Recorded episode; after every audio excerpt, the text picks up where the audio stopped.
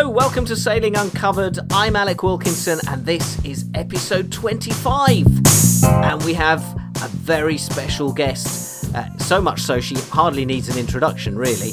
Um, yes, she's a British sailor, but really, she's so famous in the sailing world. She's achieved so much.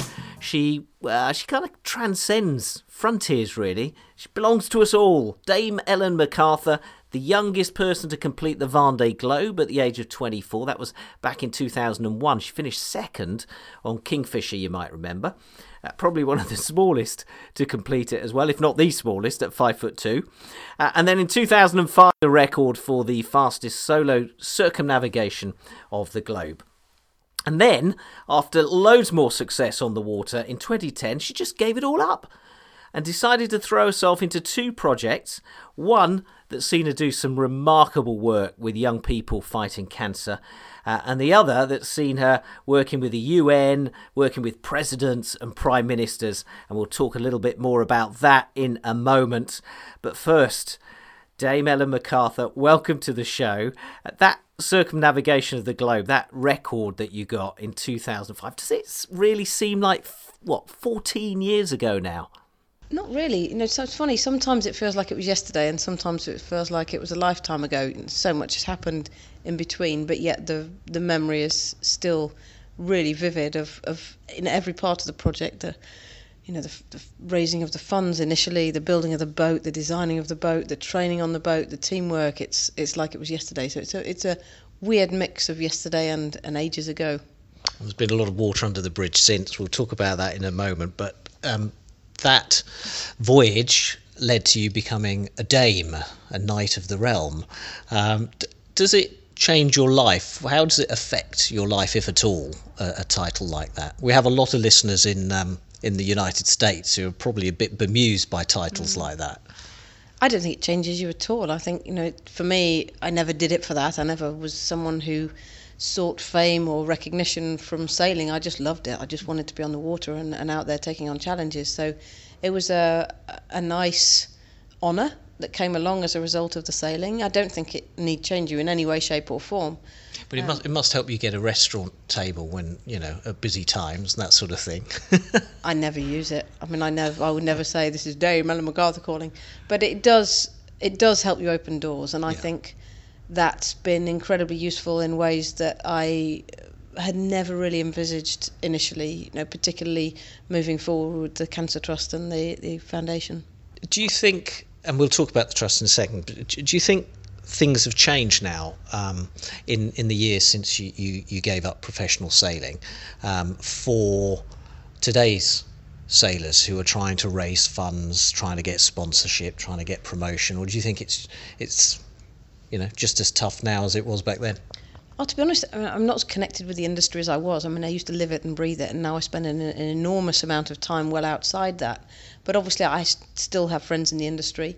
I think, you know, in many ways, finding sponsorship will always be a, a battle, a challenge. It's often harder to find the funding than it is to, to sail around the world in a bizarre way because with no funding, it's just not going to happen um, when we started looking for funding for the Vendée Globe and the Route du Rhum and the, the Round the World Record attempt, you know, we were lucky to work with Kingfisher. They stuck with me for eight years. Then we moved on to BT with BT Team Ellen, and oh, it's been an incredible journey. But I wouldn't say at any point it's been easy. I mean, the success helps, of course, and I think there's always that element of when you're starting out, no one wants to help you because no one knows you and no one's prepared to. And then when you're successful, more people are aware and it's easier to find sponsorship. Um, I don't know if it's still the same today. I would imagine so. What's your tip for that initial sponsorship when when you're not known? How how do you get in there? You never give up. You relentlessly pursue your goal, and it's actually that energy, that that pursuance of the goal at all costs, really, that will find you the sponsorship. It doesn't just fall on your lap. It's not something that's easy. You have to really, really work for it. And I think sponsors recognise that. I think if you're really pushing and you're really trying hard and you're doing everything you can, not only to train and gain experience, but, but to get in those doors and prove yourself, I think they, they see that. Um, uh, you gave all that up in 2010. Why was that? Well, first of all, I mean, I never ever thought I would set foot out of the sailing world. It's all I'd ever wanted to do. From the age of four, I wanted to sail around the world, and, and all I really did was sail from when I left school at 17 right through to the round the world record when I was 28. I mean, I, I fully, fully, fully sailed, and I, I never really thought I would ever do anything outside of sailing. But you know, I began to realise through the sailing what it is to have finite resources, what it is to be on a boat with, you know, what you have as being all you have. And I began to think differently, and it was not ever something I was looking for. It's not any, you know, it's not ever been a a, a goal to do anything outside of sailing. But you began to realise that what you have available is finite. The global economy is no different. And it was like a little thought, a tiny thought in the back of my mind, you know, completely buried by sailing but it wouldn't go away. And the more I thought about it, the more I had to learn about it. The more I learned about global resources, the more I realised that we have some pretty fundamental challenges ahead of us. And know, this was now 10 years ago before even creating the Ellen MacArthur Foundation, which was the result of three years of research, realising that we actually need to change the system, change the way the global economy works. You've touched on the trust. Mm-hmm. Tell us a little bit more about that. Give us an overview for those who don't know what the Ellen MacArthur Cancer Trust is. Well, you know, from a personal perspective, it's a huge part of my life. I first sailed with young people in recovery from cancer and leukemia in France in 2000, uh, in fact, summer 2000 it was. And I was absolutely blown away by the courage and bravery of these young people who had been through something harder than I could ever imagine, yet had the most unbelievable passion for life that I'd ever come across and they instantly became my heroes, my heroines. I thought these were just the most extraordinary people I'd ever met.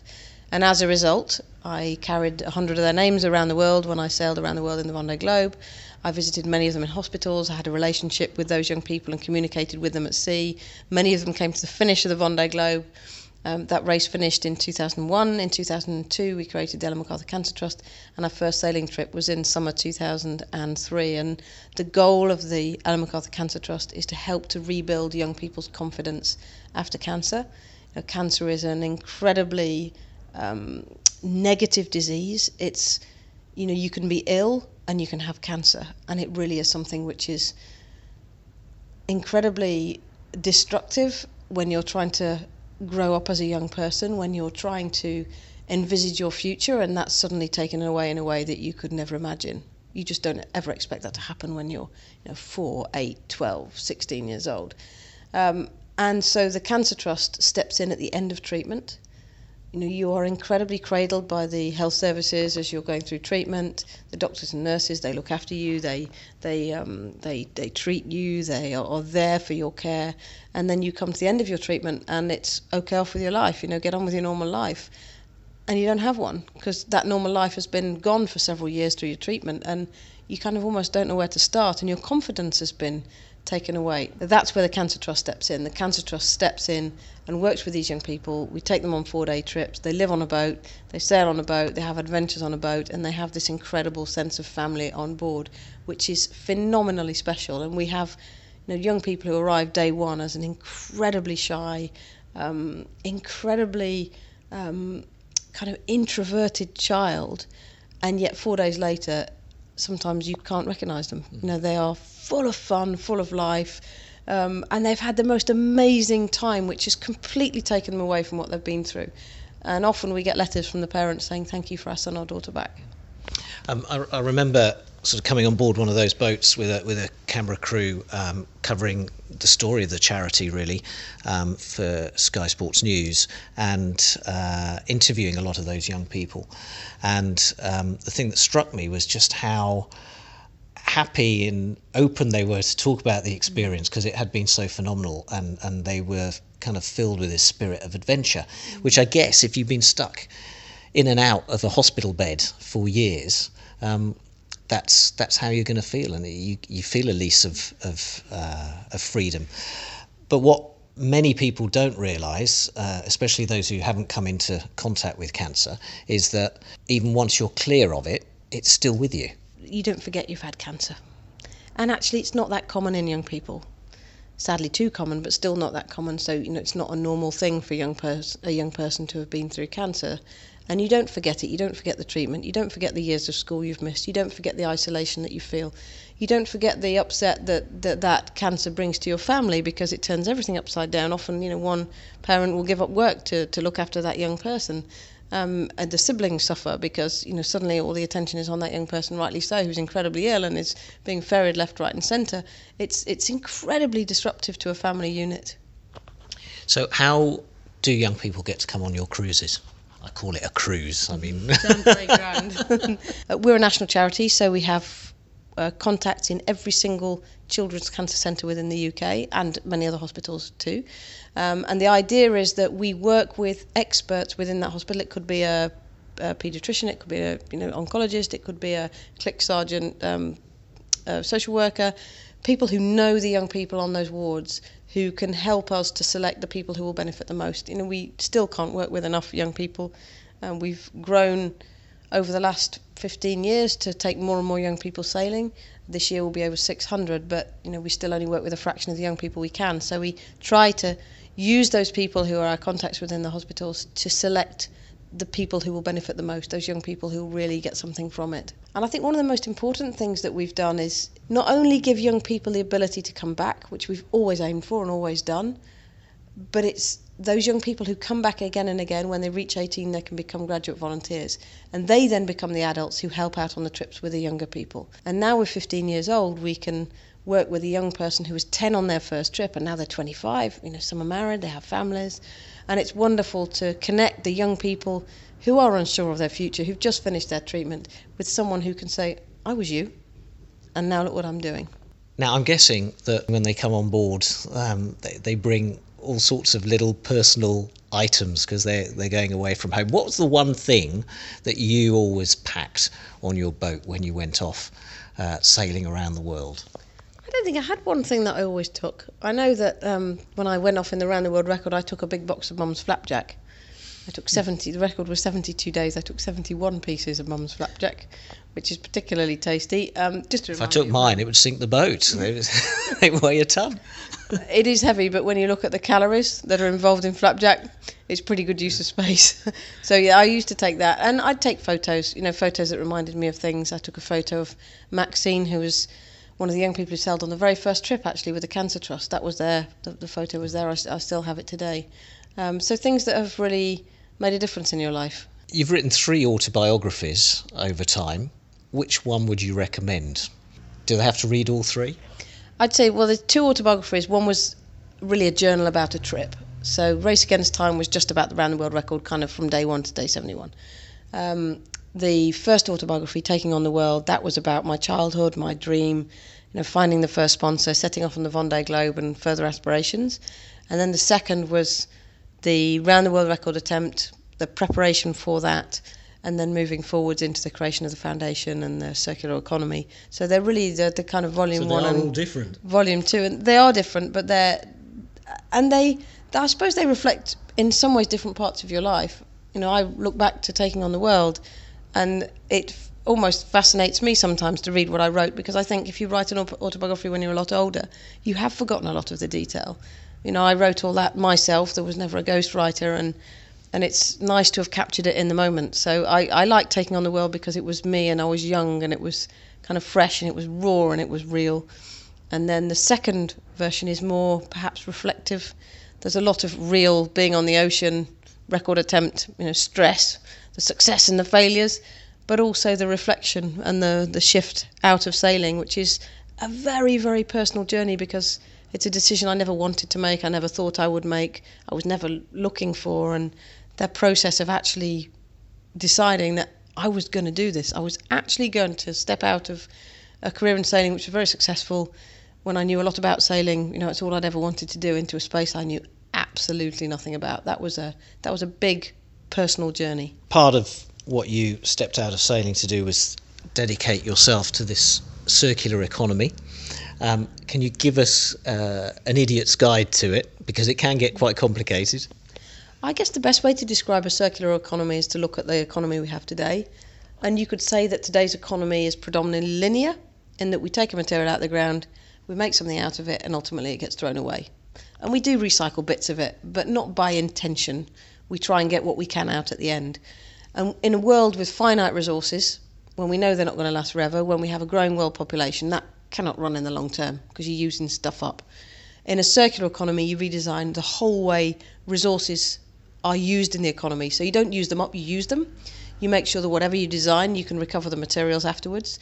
You make sure you can remanufacture products, and you make sure that you can keep products in use for as long as possible. And, and ultimately, the three elements of a circular economy are design out waste and pollution, so make everything work, don't create waste you keep products and materials in use for as long as possible. So that's not just the product in use and the ability to remanufacture it, but it's also the fact that you can recover the components and the materials from that product and keep them in use for as long as possible. So, you know, product turns into something else because the materials are recovered.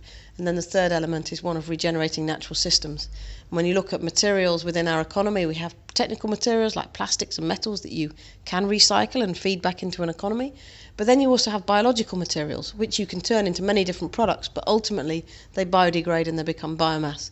And that's the ability to take human waste, farm waste, agricultural waste, food waste, food production waste, uh, cotton, timber, anything that biodegrades, and feed it back to the farms to regenerate farmland, which we see so little of sadly today. Well, it's a fascinating subject, but we're going to leave it there for now uh, because Ellen will be back as one of our guests in the next episode, episode 26 in which we'll be talking about how the world of sailing can help turn around our environment and our dying oceans. I'll tell you more about the show in, in a moment. But first, I just wonder, Ellen, if there's still a sailing challenge or race out there that you'd love to do. I just love being at sea. I just love being on boats. I always have. For me, it's it's never. I mean, I wanted to sail around the world because that's the ultimate. It's the furthest you can be in the middle of nowhere in the Southern Ocean. I love that whole element. So for me, it's not about a race it's about being at sea. It always has been, and it always will be, and I miss that hugely. You know, it's a big part of my life that's changed, but but at the same time, I don't have any regrets. I feel that if I hadn't made the move when I made it,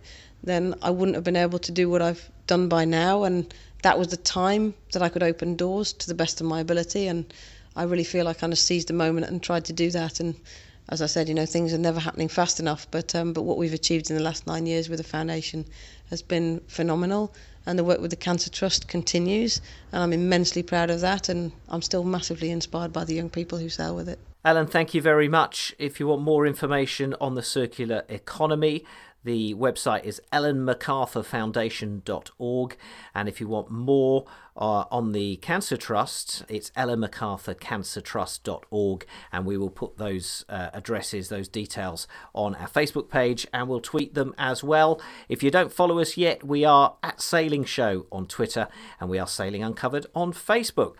I'll be back very soon with episode 26 on sustainability, on turning around the environment and our dying oceans, really how the world of sailing can do that. Ellen will be with us, Emily Penn will be with us, a whole host of sailors from around the world will be uh, sort of mucking in and talking about uh, what we can do as individuals, as clubs, as organisations, as events uh, to try and turn things around. But that's it for now from me, Alec Wilkinson, and from Ellen. It's thanks for listening. Bye bye.